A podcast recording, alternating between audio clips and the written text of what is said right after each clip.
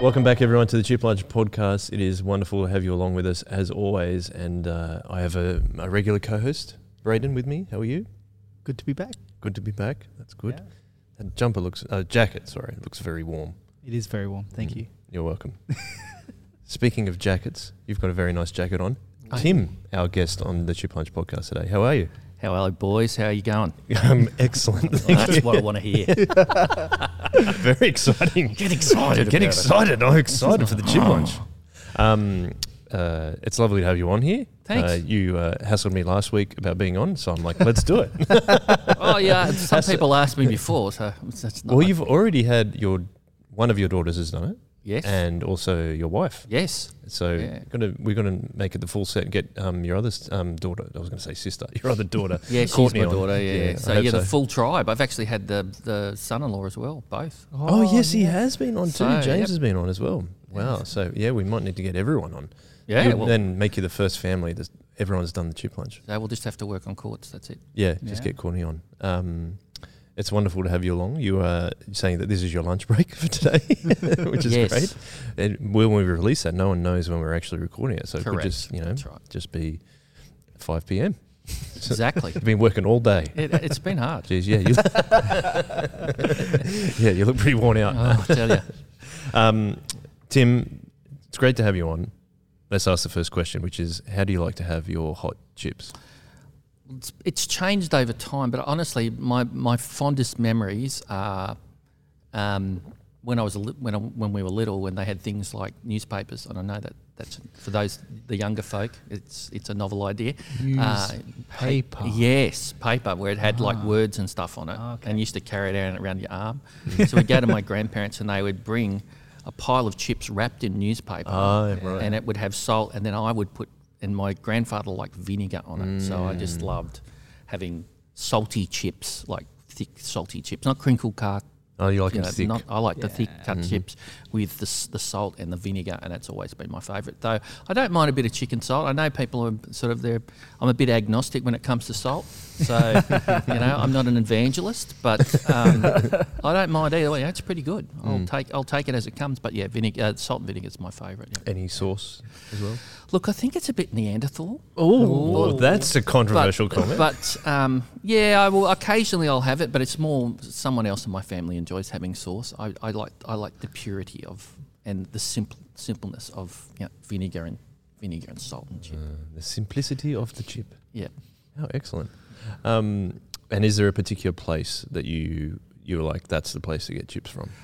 Uh, not at, I don't really do that anymore. I'm not. We don't go actually have too many fish and chips anymore. So I really can't tell you. So there would have been uh, somewhere around Cronulla ways where we used to go and get that sort of stuff. Or my grandparents are from the Gold Coast, so Oh, I was from there where we used to go and get um, fish and chips. So not particularly, though. I do if I'm going to go out to a to a restaurant and I'm going to have chips. I like the thick cut chips. I don't like the crinkly chips. And I don't like the I don't like the really thin ones. I like nice and thick and beer beer batter. with a lot, chips. of, with a lot of potato. yeah, I like I like something a bit hearty. Mm, Yes, yeah, you're a hardy man. Yeah, I am, as you can tell. Um, and you, you just mentioned your grandparents twice there. Does that mean you have lots of nice memories with them, like going to the beach and getting fish and chips and things like that? Yeah, I do. Yeah, that. Um, yeah, when I was younger, I grew up in Queensland. My family come from there, so uh, we moved down here. In, and I'm not even going to tell you the year, but it was at a certain age, and um, when I was young. And but uh, yeah, we used to go down there every weekend. From we used in Brisbane, and we'd travel down to the Gold Coast. And I used to see my, my stay with my grandparents. He had a boat. We used to go out and we go fishing all the time. So yeah, it was it was a pretty good life back then. Do you get to fish much now?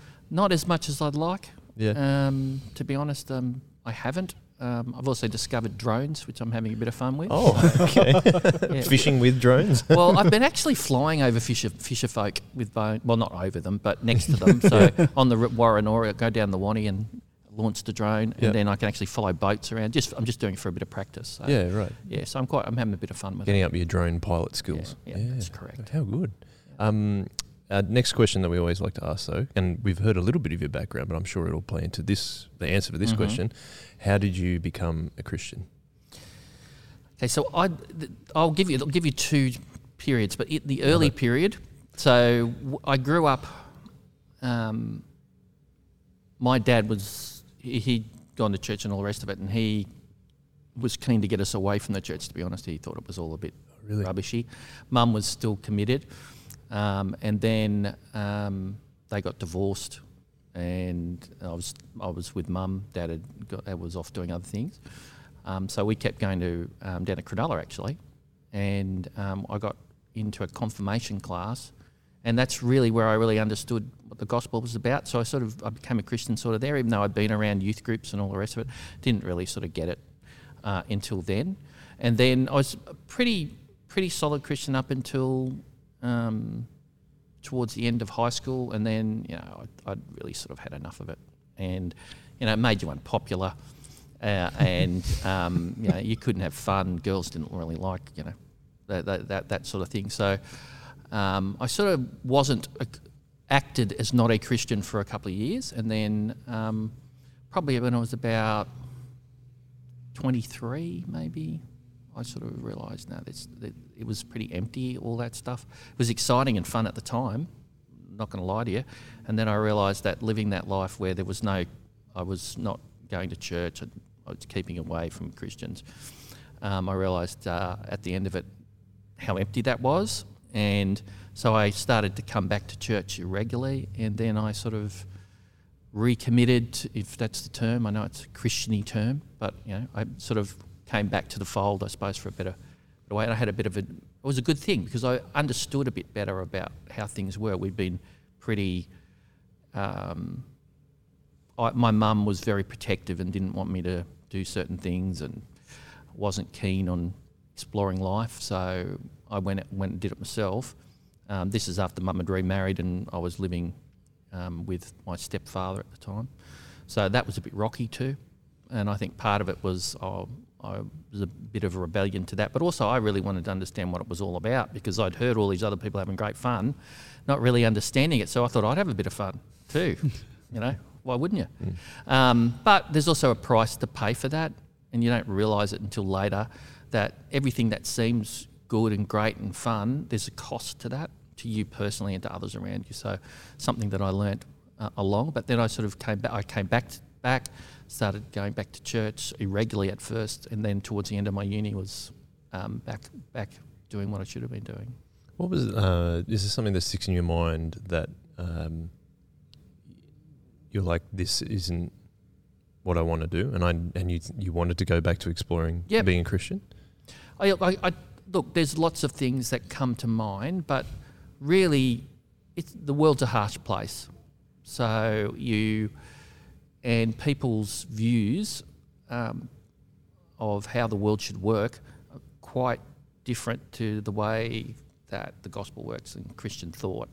And so there's not a lot of um, there's not a lot of care and as for you as a person it depends what group you go into but there's expectations on you to behave in certain ways and believe certain things and sprout certain ideas um, that aren't christian and also they, they can be quite damaging in terms of, I mean, you know, the boring stuff about alcohol and drugs and all that sort of stuff. Of course, there's that culture. So there's all sorts of different cultures that are out there that aren't explicitly Christian, and the Christ, the Christian culture is quite unique in in well, actually, uh, really Christianity is quite unique in the way that it approaches and sees the world. It doesn't see the world as a singular finite um, um, event. It sees it as a continuous event. Mm. It sees us not as people who come in, live. You, got, uh, you, know, you, you want to be here for. Are you here for a, a long time or for a good time? Is some of the thinking out there? Well, uh, that all makes sense if the world, if you start at birth and then you die. But if you have a, a more or have a different perspective on that, an eternal perspective, you realize that life goes on past the grave, whether you're a Christian or not. So the question is, where are you going to be post your everybody everybody dies post your death? Where are you going to be? What's what's that going to look like for you?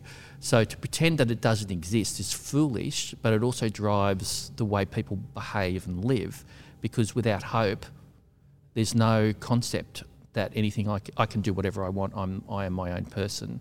I don't need to be told by people how I should behave or what I should should do, because there aren't any consequences at the end. It's only my personal consequences of people around me, how I affect others, is, of no importance. So I think that that that thinking, um, and it was about the self and about maximising pleasure and you know, you know, the money component is just all part of that. This idea that I'm an autonomous individual that exists at this point in time in history, and I have nobody. Um, I have no. I'm not responsible to anybody, and nobody can affect me, which is not true. Uh, and I think the Christian gospel's pretty clear on that. You do. You are born. You do. You do die. You pass on. Everybody does. It's just what happens on that on the other side of that. And I think that perspective's been lost. Uh, and I think one one of the reasons that I think uh, we're seeing what's happening with the um, ABS today and the statistics on number of Christians, I think that that's a recalibration of what it's probably really like. It may actually drop lower, It's a- because you know, Jesus said narrow is the gate. He didn't say it was wide. Um, but also uh, the the rise in people in mental illness um, as a as a growth in that in society, partly because it's being recognised where before it wasn't, but also I think it's because of the anxiety of not knowing what who I am or what I should be. I think that creates um, that angst, that that that existential angst that that is in society, and I think a Christian perspective gives you a lot of peace. Now, it's not it's not a silver bullet.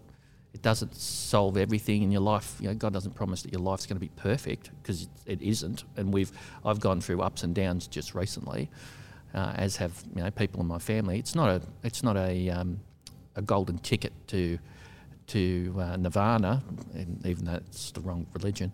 Um, but it does give you an understanding and a real understanding of what people are like. And as a, as a, I think the biggest problem that we have in society isn't a social problem.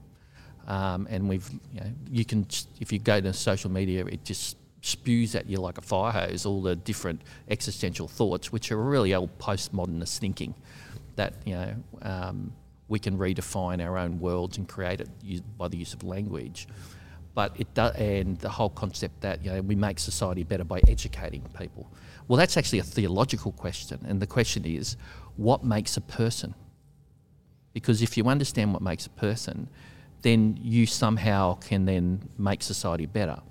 Now, the Christian, you know, if as a Christian, we understand that at, at our heart we're rotten, we're sinful, and we need help, and that's why Jesus came, and that's why he died, and that's why he was resurrected, and he died for us because God is love, and he loves everybody, and he offers everybody the same choice. But what he didn't say is that we're all good, and the only way that we can, that the way to fix society is just to keep educating you because if you just keep educating you, you'll do better at what you're doing because you are an innocent in this great malaise of life. And um, education will fix your problem. And if it fixes your problem, it'll fix society. Now, that's not the Christian worldview at all. We aren't all good. We, aren't, we don't start out as innocent children, sinless. We actually start out with original sin. And as a result of that, education ain't going to fix that there's something else that has to come in and step in from outside of universe outside of our universe to fix that. And that is the that's the cross. That's how that all comes t- comes together. And the philosophy around uh, that thinking about christ-centered uh, thinking about the cross and the importance of that in our lives has been lost on a lot of people. They don't get it. I mean the 43% i found fascinating because and i'll use an example i had a person who um, I, I, I knew them through a work context, and they quoted, um, you know, the love, the love um, verse that comes that everybody quotes at weddings. It's from Corinthians thirteen, I think it is. Uh, and I said, "Oh, that's from Corinthians," and she goes, "What's a Corinthian?" She had no context uh, or concept of of. She had no idea what it is, and I think we've um, one of the things that we're going to have to work on is retelling the Christian story. We haven't told the Christian story, and it's a it's a good story, right? Yeah. It's nothing to be ashamed of, and it's the it's a story that gives hope where there isn't. It shines light into darkness.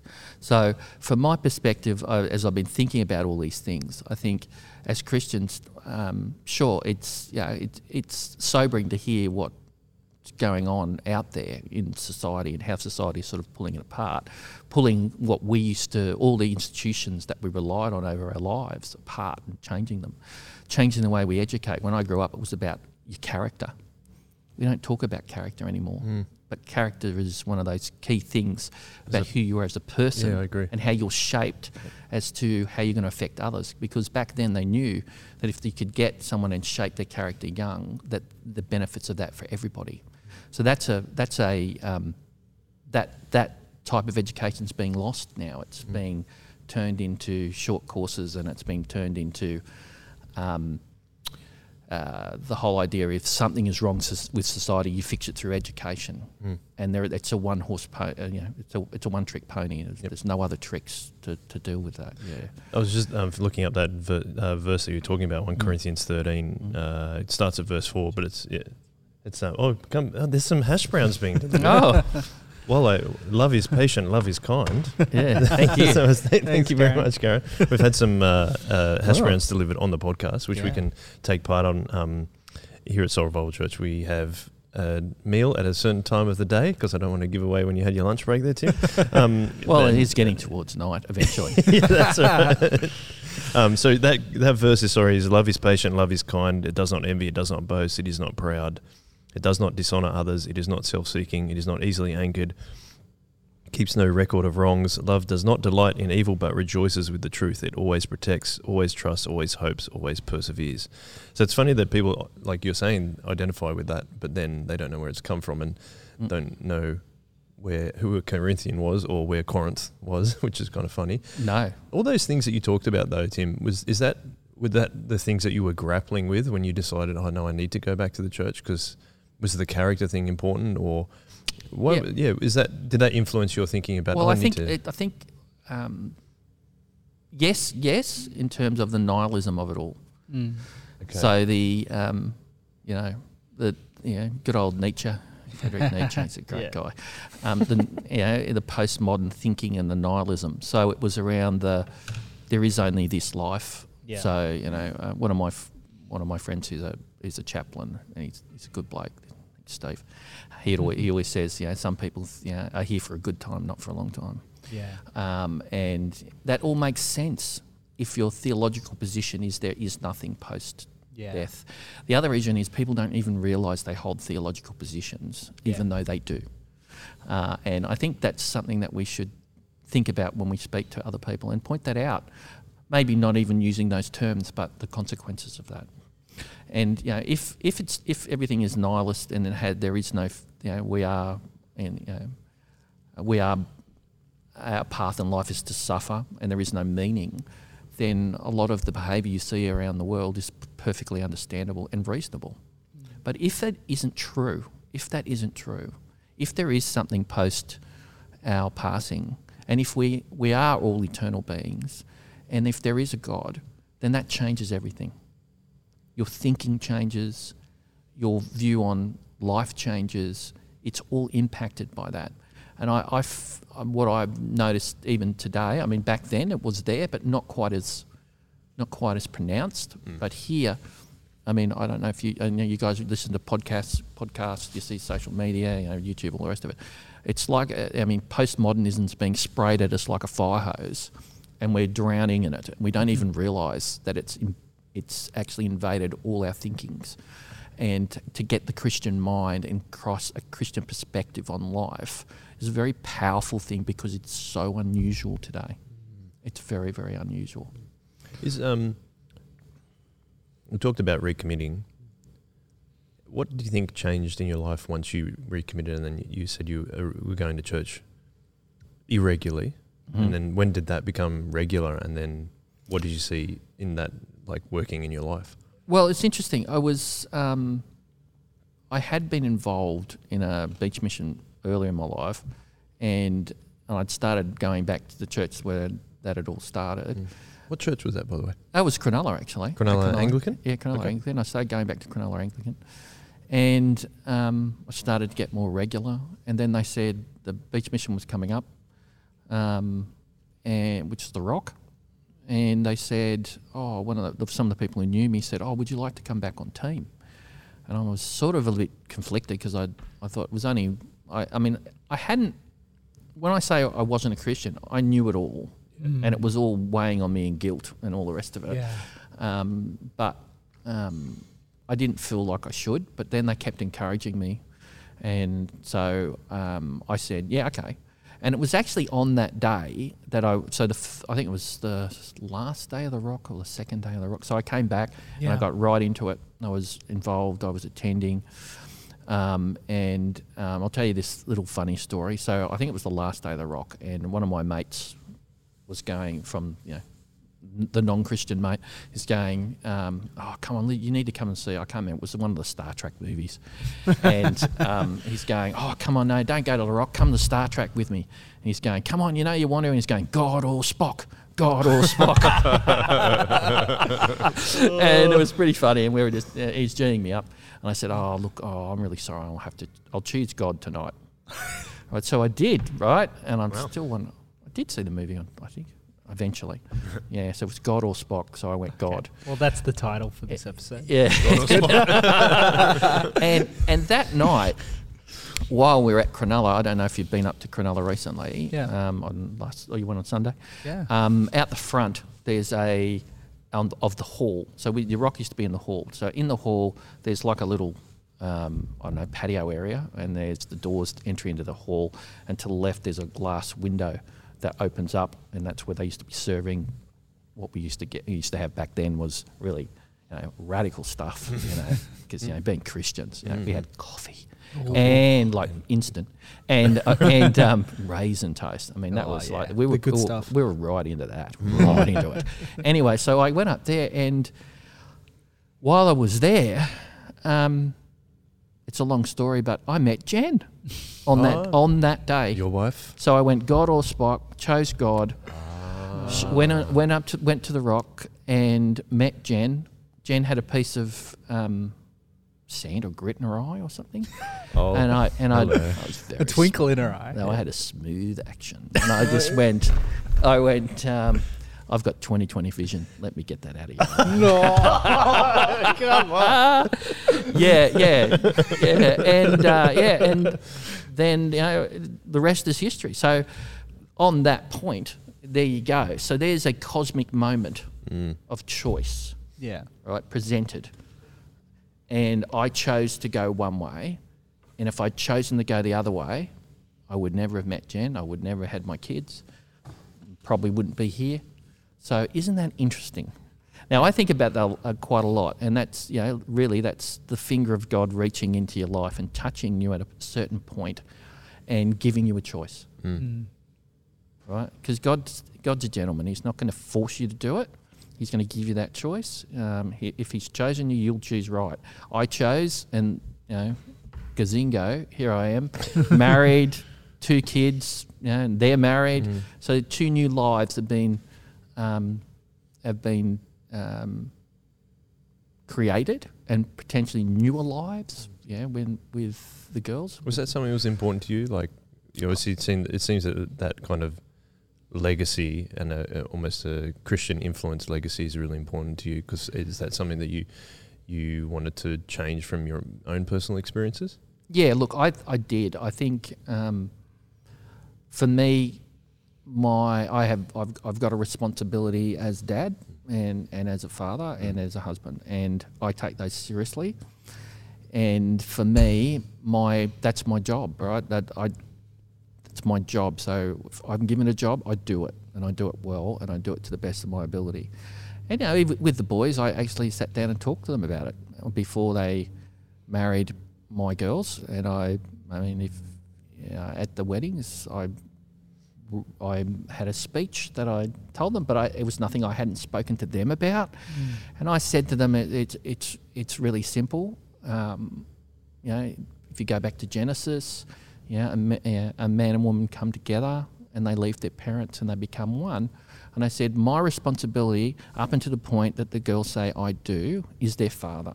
I am there to love them, care for them, protect them, provide for them.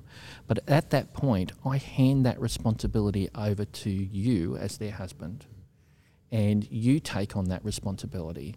Now, that doesn't mean, so whilst I'm no longer responsible, I'm still interested.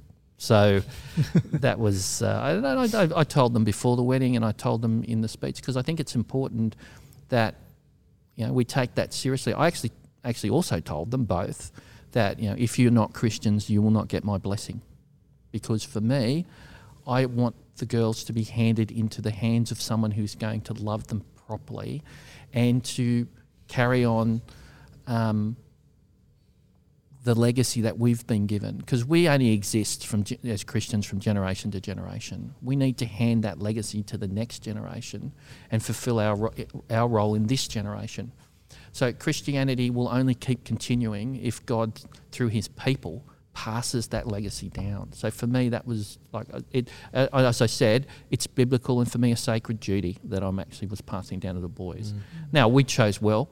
I mean, the girls chose well, and I'm very happy with um, both of them. I love both of them, and I love my girls. So for me, that was a very, um, it was a very hard thing to do because I do love my girls, Yeah, and to hand them on to someone who isn't um, You. me, you know, there's a bit of trusting, yeah. Yeah. But um, so far, so good. They've proven themselves to be men of integrity, and that's something I asked them to be. And they've been living up to, to the vows. Because the other thing for me is about today people make promises and with no intention of keeping them, and or no understanding of why it's important to keep them. Because if life is about me, why shouldn't I just make life about me and I'll make a promise because it suits me and I'll get away with something or not? don't have to take. Well, you're talking about responsibility there. Like Correct. it's almost like not having to take responsibility for Yep. that. I think that was something that I missed as a young man too. It was um, messages of no, you can do whatever you want and not have to suffer any consequences, kind of thing. And I mean, I don't think I went out and did that on purpose, but I think. I think I feel like my life changed a lot when I realized I needed to take responsibility for my actions, especially as a as a male. And um, yeah, I I really like hearing like that's what's so important to you as well. Why? I I was going to ask you the question though. That why do you see responsibility as being so important? Is that you've spoken about like kind of a postmodern post we're almost like a post postmodern society now nowadays, um, and is that a, it was it was it a, like a, a reaction to what you're seeing in the world, and then seeing being a Christian and going this we need to double down on this kind of thing, like we need to be super responsible. We need to take responsibility for these very things, or was it? I didn't take responsibility early in my life, and I, I'm glad that I did becoming a Christian. Or uh, did you want to change something that you had experienced in your life, and you go, these people didn't take responsibility for me or for their actions, so I'm going to make sure that doesn't happen going on. Yeah, well, I, I think one of the things I, I, think Jen mentioned it is my parents were divorced. Um, my father was doing what he wanted to do, and he basically left us uh, with no. He while there was there was input, it was limited, and it was like to the cricket match. I see, Um, yeah. and and pay some money towards mum. And I'm not saying that he was a, a particularly that he did anything particularly wrong to us. It's just that he didn't fulfil his role as a father as he should have. Uh, and the thing about vows I was mentioning before, um, when you actually make your wedding vows, they're actually sacred vows because you're making them before God and between before people. You can't just toss them away if they become inconvenient. And for me, um, what, what when Jen and me got married, we said when w- that whole thing is going to stop with our generation. It's stopping with us. Yeah, I remember Jen saying the same Yeah, thing. and we're not going to let that go any further. That was one of the earlier conversations I had. Because if you don't stand for something, you will fall for everything. And our responsibility, and the, the biblical model of, of manhood is, is there is leadership, and there is loyalty, and there is commitment, and there's love, Mm. and there's all those things. And I think we should, rather than being sad or embarrassed to be men, we should be godly men. And, and, I, and that sounds a bit wimpy. We need to be biblical men, men, men of the what of what how God wants us to be, and He gives us models for that. Yep. And I really want to see young men take that up. One of my things is, I want to um, encourage young men to be who they are truly under, under, God uh, because it's, they don't always get it at home or some of them never get it, get it at home.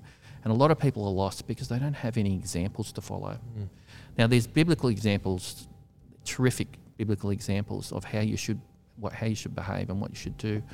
Um, you know, start with Jesus, you know, of you know, the best one. Um, but there's more flawed examples, which are more like us, which I don't mind. Like um, you know, David was particularly flawed, um, and we all are. And I don't like the Christian, sometimes the the um, fairy floss and lollipops view of Christianity that oh, you become a Christian and everything comes terrific and there's no problems anymore Yeah. and Yeah. it's so easy and all the rest of it. Well, it's not. It's hard. It It's is. hard to be a Christian in this society. It's hard to be a Christian, period, because we're living in a world that doesn't respect Christ. Um, I've lived through a period where Christianity was actually a positive in society and welcomed, and, and everybody said they were. And I've seen it, I've, in my lifetime, I've seen it's gone from positive, accepted, central to society to indifference and now to um, rejection. So I've seen the full thing, and it's only just starting on that slope. And I think we need to hold on to the promises that, that we're given through the Bible. We need to hold on to Christ as an example, to be countercultural, but um, theologically conservative. So we need to hold on to the truth of who Jesus is, why he came, and why God made us. Because the other thing that I really love is we aren't just random creatures. We were knitted, God knew us. When we were knitted in our mother's womb, He knew who we were, right? We're not just random creations. We're created in the image of God. And we have a responsibility to live up to what God has given us, the, the great gifts that He's given us. And I think that's a powerful message for men. Because sometimes people talk about, oh, you're asking too much of men. No, no, I, I don't think we ask enough. Men want to be on mission. Men want to do stuff. Men want to achieve things. And there is an, an immense power in knowing your purpose, I agree. right? Mm. And if we know our purpose and we know what we're, we're, we're here to do, nothing can stop us because God will clear the path for it to happen if we're on His team and You we're doing His purpose. Well, you said that um, uh, you said we need to be godly men, and that can be considered wimpy. I don't think it's wimpy at all, because really, what we're called to do is love sacrificially, which just mean give give ourselves up for the people that we're responsible for. And I think that, um, uh, well, like you know, like talking about like Jesus. Uh, uh, how does it? oh, I can't even speak properly today. But Can I just interrupt you? I wasn't saying No. that. I'm not saying that that it is wimpy. I say the world will see it as Yeah, such. yeah, I see, Yeah, yeah, I- yeah. and exactly. But it's sacrificing yourself is seen as Mm. wimpy, not doing what you want to do, right? Is Correct. but then that's the description of um, Jesus in the relationship to these people is like um, is the the picture of marriage, right? Is that um, we're meant to present like, Jesus' relationship to the church presents the church as a beautiful bride to God, Yes. right? And we're meant to do the same thing Yep. with the people in our lives. Is that we're meant to sacrifice ourselves just as Jesus did, maybe not on a cross, but use Him as as the, the model for that, like you said Mm. and then to be able to love people sacrificially. And I don't. It can be seen as wimpy, like you're saying, but I don't think it is at all. To be like, I don't. I, I don't- hopefully wouldn't see that Jesus is a wimp at all. No, no, know? no. The- yeah, no. You're absolutely I- correct. You're not saying that, but No. I, I think that like if we look at what Jesus has actually done, the guy was perfect, correct. wasn't he? and he- and he's like, but then made himself at the bottom. he made himself nothing. Yeah. Pulled himself out. And I think that's right. But the um, people don't know Jesus. Mm. Our job's introduce him to Jesus, people to Jesus, and people don't know him and what he did, or they know him superficially and they don't understand what the and I'll use the word cosmic moment because I love that word. The cross and the cosmic moment for, for the whole of history centers on that. And to think that you would allow yourself to be willingly nailed to a cross and to die in one of the most awful and horrible and ashamed because he was it's a criminal's death. That I mean, that takes I won't say, but it takes a lot of Cojones. yeah, yeah. and it's it's amazing. And that example, in fact, that's why I I also I also bridle against when people say it's heroic and all the rest of it. Um, for me, I, I hate it when that word's used so glibly because to me it has a specific meaning and it actually means something. And one of the things I think heroic acts revolve around another person and self self sacrifice. Uh, it shouldn't be about you. It should always be, be about others. And you know, you, if you go back in time and you listen to some people who are actual heroes, you'll find that a lot of the time, why they're so revered is because they did something for others that is that no one else would even think to do. That to me is hero. I mean, Jesus is the hero of all times because he was willing to give up everything for us. And I mean, to even think about that sometimes makes me a bit teary because I know I don't deserve it. Hmm. Of all the people, I know how dark my heart is, and I know all the problems that I have inside myself just just being who I am. And to understand that, and yet he still loves he still loves me. Now, there has been some great sermons recently at Soul Revival. You should look at those, um, particularly around the whole concept of Paul and um, how he came back from what he had been a person who was terrorizing the early church and murdering people, stoning them, and yet completely being transformed. That that that Paul is an, an example of that, where God comes into your life literally and miraculously and changes you. Mm. And we we all have we don't have, won't be may not be that sensational and that um, noteworthy, but we all have that point, I think, in our lives where God actually does come into our life, whether we know it or not, and actually starts to change us. Um, but you know, I think the honest thing to say is, eh, do I have evil thoughts? Absolutely. You're not looking at a perfect person here, everybody, and I'm, I, know, I know no one believes that. Trust me, my wife can tell you stories. um, I think one of the things I would say is that I'm, but I'm aware of that. I'm conscious of that, and I, we need to keep reminding ourselves of the need for forgiveness and to be honest about yourself. The best people I like, the people I like most, are people who are honest. They're straightforward, they tell you as it is, and they're honest. Those people have a good view of themselves and they're an honest view of themselves. And we all need to think about how we can get to that point because God sees us honestly. Right? We can't hide anything from God.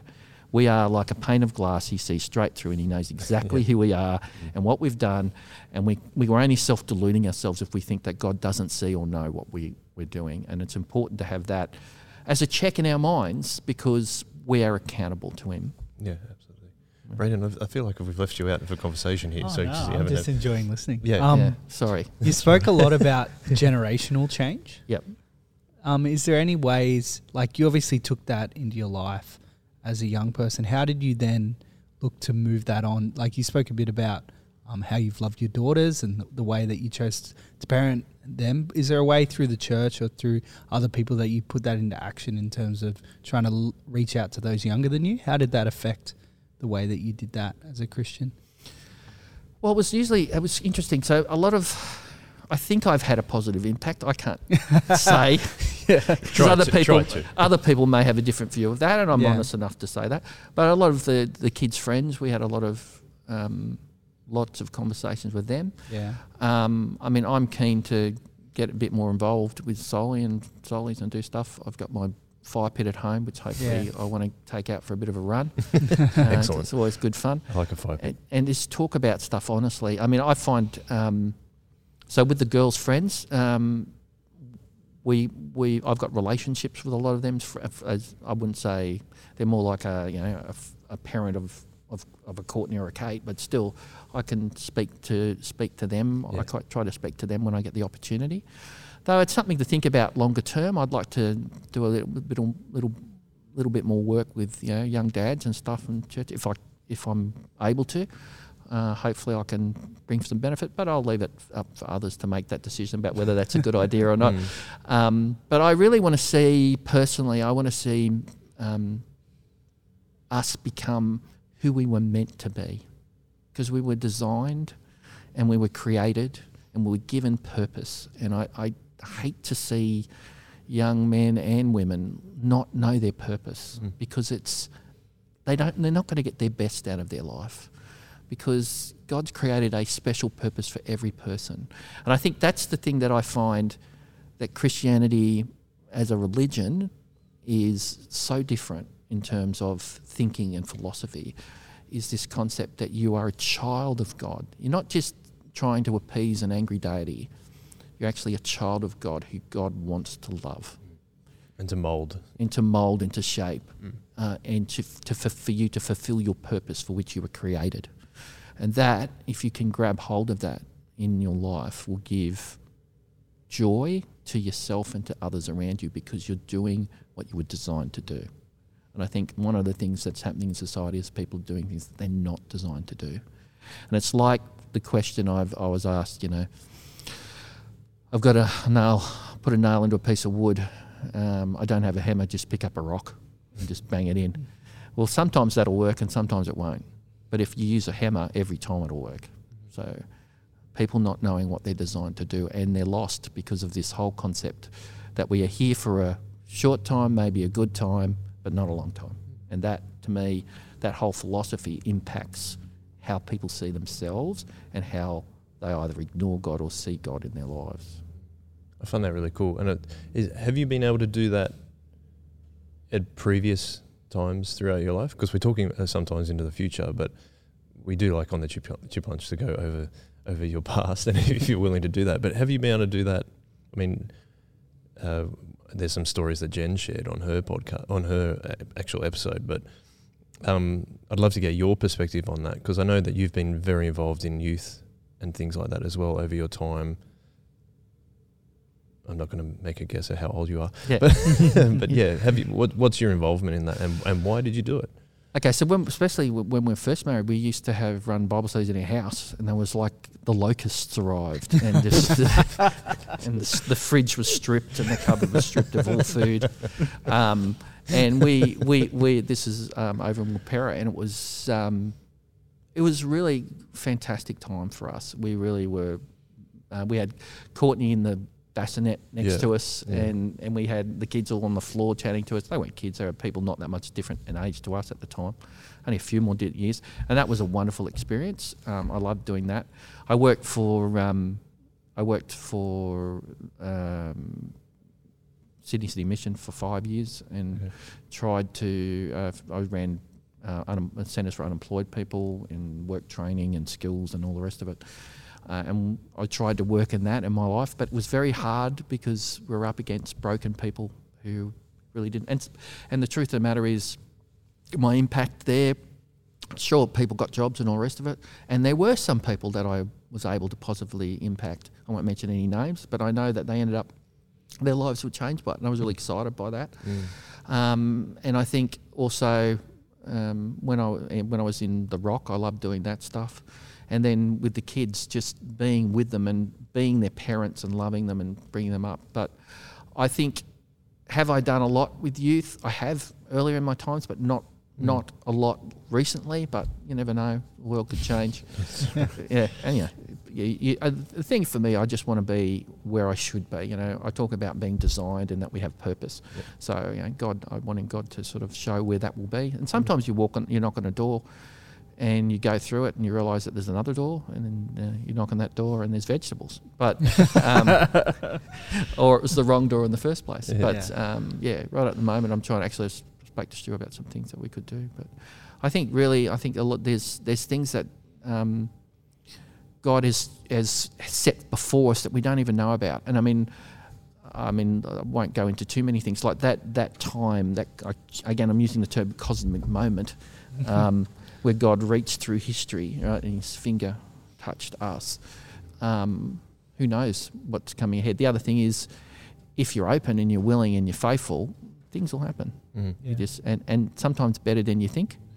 Um, but we've been through our ups and downs too. I mean, society um, doesn't. It's not a easy place to live in, and we've seen things that we wish we hadn't. But the confidence that I have is that regardless, whatever whatever's going to happen, if God's in control, you know, if you know, if people are against, if God is for us, who can be against us? Right.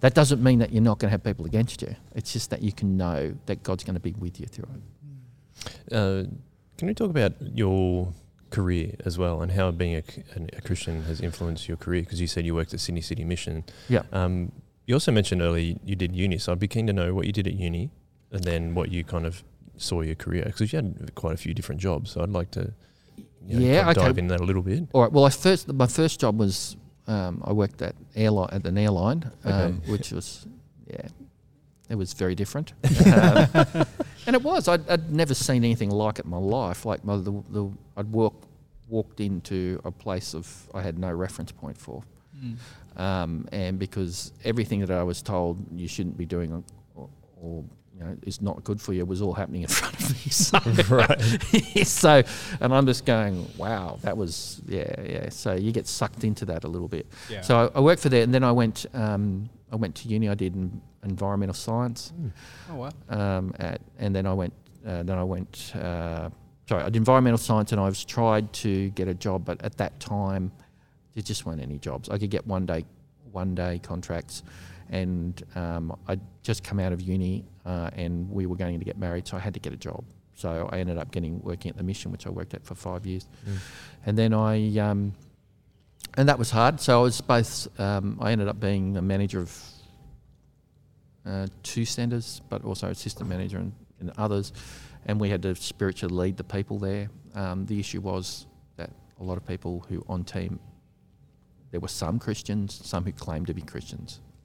Back then, it was sort of okay. Yep. Um, but the, le- the the the depth and the knowledge and commitment were was variable. Mm. Yeah. if that makes sense. Um, and then I went from there and I worked um, uh, at the Chamber of Commerce and Industry. Well, it's actually Australian business. I worked training people in. Um, uh, it was apprenticeship training, so I was trying to help pe- you know, people get jobs and stuff Yep. like that. And then uh, I've spent the last uh, since early 2000s. I've been in working in emergency services, emergency management for the last since about 2003. What are you doing there with the emergency services? Um, well, I've actually, well, I worked for, um, I worked in fire for about 10 years, um, and then uh, seven years with SES, and then I've, I've now moved on to into agriculture, so Oh, okay. I didn't know that. biosecurity. Oh, right. Okay, Yeah. cool. Yeah. So, what I from just that quick overview, I feel like you're often uh, working in places where you really want to impact people and positively impact them, and we we did already talk about that. But where do you think that impulse comes from? Is it being a Christian and saying we can impact these people? In a way, because of you know, I've been loved in the, in the ultimate way by Jesus dying on the cross, or is that um, the particular gifts that you think God's given you and that you're trying to use them as best as you can? Look, it's a good question. I, the the answer is the the truth to it is I only ju- do jobs where I can make an impact. If you've, I mean, you can see. I mean, I actually when I look back at it, that's so. I w- I'm not interested in just money jobs that I do for money. There has to actually be a social impact Yeah, that goes beyond me because I believe I'm put here for a purpose. And so I've done, I don't want to talk on the podcast too much about it, probably a conversation for another time, but I've done some stuff that I'm very, that I'm really happy with, that I was given that opportunity. Are you proud of that? Yeah, and stuff that really has made a difference to people and Mm. people wouldn't even know.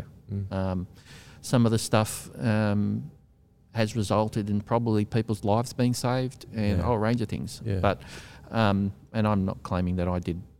I didn't go through burning buildings and stuff like that. but Some of the stuff that we did. So, and for that, that meant a lot to me because I felt rather than just chasing the dollar. And there's no problem with people making money. God, that's one of the purposes of, of life is to provide for your family. So I make no criticism. Anybody does that.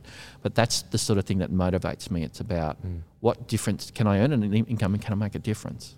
Uh, and so that's been the, what's been important uh, Mm. to me. But and I think yes, I think the um, Christian thing's good. I've always hooked in with the um, the chaplains if I um, whether it's at the fire or yes, and we've always I've got good friends of Yeah. chaplains, and we talk about stuff. We used to pray for people Mm. Uh, and try and impact people in there. But it's very difficult working in that environment to be um, outwardly Christian, particularly in the current environment and how things are uh, changing. is that because uh, often in emergency services you're experiencing really high emotional things, or is it because uh, being a Christian is seen as a little bit foreign or even almost dangerous sometimes. Which, uh, which It's, what's it's, the it's, reason for di- that? it's difficult because um, the culture doesn't. It's not a culture that um, understands spirituality Mm. and purposes for people. Therefore, it's not valued or wanted really. Uh, I'm not saying there aren't people who have spiritual b- beliefs or understandings, Mm. and but there, it's not something that um, is something that will come up on a regular basis or be part or seen as, as a normal part of of interaction. So you just got to you've got to be there, but you've got to be able to give an answer when asked. So that's the way that that I look at it. Also, um, I try and try and make things happen for people if I know things will work without anybody knowing. If that makes sense. What's an example of that? Like not a Well, just uh, you know, arranging for things to occur in a certain order that will come to a certain outcome, but you can't see them until, unless you know that you're looking at You're it long just term. pulling the strings. Potentially, You and Jen have been a big part of our community for a while now. Just- seems like only yeah. like yesterday. Yeah, I know. Well, that's why I was wondering. Do you remember like first coming to Solis? Do you remember what struck you? What made you want to stick around? Um, yeah. Yes. Okay. So it was interesting because Katie was the first Anderson to come along to Soul Revival, Mm. and the Yeah. interesting story about that is because she went to LIT and saw and wanted to hear Stu speak because Yeah. she'd heard what, what a great speaker Stu was, and I I didn't know this, but apparently. Stu had had some influence at Menai when we were there in Yeah. terms of trying to work to set up some sort of culture, but Just kind of networking. yeah, things and there were some things that he put in place that they didn't understand, which was interesting Mm. until I got the philosophy of it. So um, that was interesting. So Katie first came here, and then Katie said, "Oh, you need to come. You need to do this." And then um, we noticed that you know she got had a bit of a shine for one of the young men here, um, and was very keen. And so we had to do the family meet. Ah, yeah. Stu and Stu's son. yes, yes, um, Ethan, Mm. and the. We had a meeting. Uh, well, it wasn't a meeting. We just, yeah, it's a formal meeting. It wasn't a formal meeting. Did you it take was- minutes? Or? No, no, we didn't do that. It was a. Um, uh, we went to. I think it was dinner at the Crawshaws, and we Yeah. sat down, Classic. and which is yeah, no, it was lovely. It was a lovely dinner, and I sat down next to Pete and Oh. Stu, and we were having a bit of a yarn. And he said, "The only reason I'm really keen that, you know, about your daughter is because you don't follow a football team because I checked you out on Facebook because I don't even understand that game. It's a round ball or Oh something." wow, you're talking Yeah. to two football. I'd like to say something, a, a more derogatory term I'd use towards that game, but it would be Oh, unfair and okay. unkind, so I won't Okay. do that. Mm-hmm. But um, uh, the conversation started, so he told me that, and I went, "Oh, I've been stalked on Facebook," and I'm, and I'm, and I'm thinking, "I'm the father of the daughter," you know. um, so I was, you know, pretty protective. I wanted to check that, you know, things were right, that you Mhm. know we had good. You know, I wasn't going to send her to a place where the theology wasn't good, so I needed to. know, there's a bit of checking going on. Yeah. Yeah. But what really was really interesting is I sat down next to Stu and we started talking about stuff. When then Spitfires came up, and I loved Spitfires. And, and then he started talking about Zulu, and I said it's my favourite movie. I love Zulu. so we found out we had all these things in common and didn't know each other. Yeah. Um, and also found out that um, it was funny that um, uh, Lou had been on the rock and I'd been on the rock. Oh, right. And we didn't Yeah. know that. So we found out we had all these things in common. And then Jen Jen said, "Oh, we need to go and have a look." So we went and had a look, and um, I won't go into you know, why, but yeah. we found out that you know we felt quite uh, like this was where we needed to be. We went away overseas, and when we came back, we decided that we'd come full time. So that's what we did. So that was a f- couple of years back, not a long time when I Mm. think about it. Not like because we, we were at the other church since '99, so for a Mhm. long, long time. But things sort of change. Sometimes what happens in life, I think, is you don't change, but things change around you, Yeah. and you don't even notice it. Mm. And then suddenly you look around and you think everything's different. And it's sort of what happened. But then we came here and we've been um, very loved and welcomed, and we've appreciated um, uh, everything that Soul Revival offers, offers and particularly around um, the culture and the, and the, the terrific preaching. And um, I like the ambience, it's, it's great. Doesn't feel like a church, but it is. So there's a lot of things that we love about it, and the people, of course, we just love the people too. So we've been very blessed, and, and we're grateful for having the opportunity to come here. We're grateful that you were so welcoming and loving, and that you gave us um, a place that we can come to and feel um, welcomed, and and we've got a lot of growing and warm friendships with people. So it's lovely. That's good. Um, you've also preached for us too. So like you, you you do that pretty regularly. Um, what's why why are you happy to get up and stand up in front of people and tell them about Jesus? Um, well, I I think I'm a bit of a a bit of a um, a tragic when it comes to studying the Bible. I'm a bit sad. I used to. Um, I am, mate. I'm sad. I, I would put. I'd listen to CDs to and from Wollongong, so there would be an hour CD in the morning, an hour CD in the afternoon, and I'd do that for months and months on end. So I was always listening and absorbing CDs on what? Sorry. on on, uh, on, on books of the Bible, Oh, okay, cool. Preaching, all that sort of stuff. Yeah. So this is before I even thought about doing it, Yeah. um, and uh, I just I just loved it. I've I've never had because of, I'm a train. I've, i the other thing I, I didn't mention, but I've I've got uh, I I did my masters in education or adult education, and so I'm used to doing standing up in front of and Mm. talking, and so it's never been something that's concerned me. And so when you're something you actually love something and you want to tell other people about it, it sort of was a bit of a natural fit. And Stu gave me a go, and I've enjoyed that. Um, I haven't done it for a little while just because of some things with work. I've been doing the, working with the floods and all that sort of stuff. Yeah, right. But hopefully, I'll get back to doing that. Um, and I think that, think um, I'm just very grateful that I've been given the opportunity to do that. Wouldn't have happened in other places. I finished my certificate of theology as well, which was enjoyable. I really loved doing that, and so I just I just like to learn, and then I, then I just like to tell the story because it's a it's it's a good story, yeah. and it's not just a narrative. It's actually the story, and it's it's a story that reaches back into the past and reaches into the future, uh, and it touches every human being that was that is that has been born and that will be born, and is relevant to every human being right now. And for me, it's life changing. It's not just a it's not just another another. We're not in a, a soccer club or um, a netball club or a or a card playing card. This, this none of those clubs. This isn't a club, right? This is a family, and it's a family that of, of that sits under God, and it exists because of what Jesus did. That's the reason it exists, and we're here to tell that story, and and it's a story that changes lives, you know, and isn't that what we what we're here to do? Isn't that what gives us purpose? Isn't that giving us meaning to why we are who we are?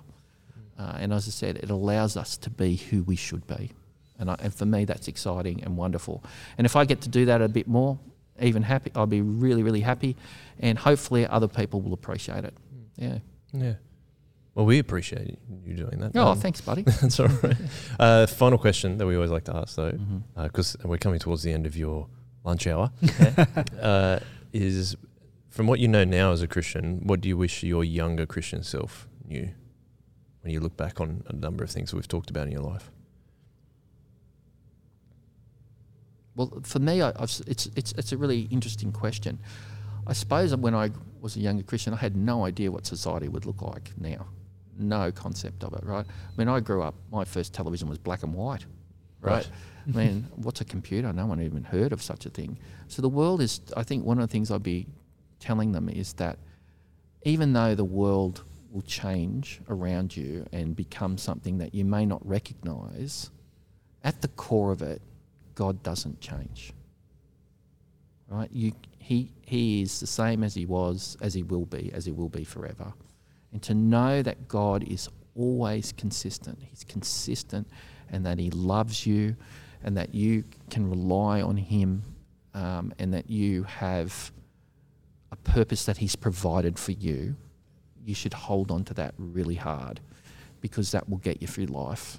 And no matter what happens to you, even if you know things you don't want to happen, and it is not a, a golden ticket to joy in terms of there'll be no problems, but it is a golden ticket to joy because if you're living out your purpose, you will find joy because you're being what you were created. You're, you're doing what you were created to do, and that that's gold. Love that. Anything to finish up, Braden? Oh, I just think it's so encouraging that um, we've asked you a bunch of questions today, and everything's just come back to God. Yeah, it's true. Every, like you know what I mean? Like Yeah. I think it's just so encouraging to see how central He is to every decision that you've made in your life, everything that you're looking to, everything look whether it's looking back or looking forward. Um, yeah, it's just encouraging to see how focused you are on glorifying God in everything that you do and recognizing His influence over your life. And I love how that, um, as we've spoken about across the episode, is how that translates into social impact. And um, you know, it's something that we've talked about on the Shock Absorber is that sometimes Christians are so keen to do social impact they end up watering down the gospel. But I don't feel that from you in any any way. I think your social impact is motivated by the cross and impact, and that's where the impact comes from about what Jesus has done, not what we can do on the earth. Because oh yeah, we are Christians. Like I think there's a real difference to that, and I th- I'm I've been really encouraged by having you on the podcast. So thank you for giving me a hard time putting you on because I really appreciate it. um, so um, yeah, I just yeah to finish up, I'm just really thankful that we've had you on, and I think I've learnt a lot, and I really appreciate you again calling just me as myself to take responsibility for my life as a man as well. I think that's really important. So hopefully there are some guys out there that will take uh, encouragement for that as well. So yeah, thank you for choosing to come to this church and blessing us with your, your daughters and and yourselves and, and Jen as well. So we, yeah, thank you for thank you for being on the podcast. Look, thank you for look. You did ask me, and thank you very much for having you. You make out like I said, "Oh, you've got to have." I no, was no, yeah, sorry. I, I, am- I, you just said, "Hey, I'm happy to go on the podcast if you want." I'm like, "Oh, great!" And I was looking for a guest. That's, that's great. So thanks for having me. Um, Yeah. Look, I'd like to do. Now I'll have to fire up the fire pit and get you blokes over. Huh? Yeah. All right. We'll, we'll get a few do blokes that. over. I, know, I love the fire pit. I love I fire love pits. the fire Yeah. pit. They're good for conversations, aren't they?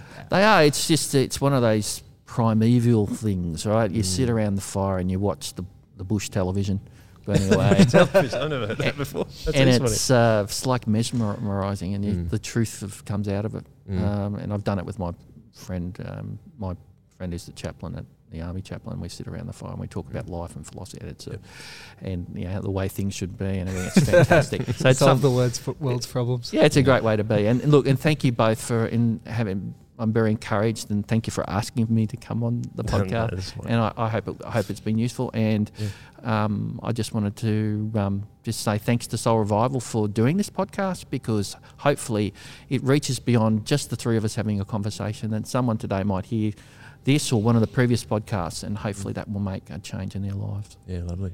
Thank you very much. We always like to finish with a one way. So if you're happy to Yep. one way it with us, let's do that. One way. One way.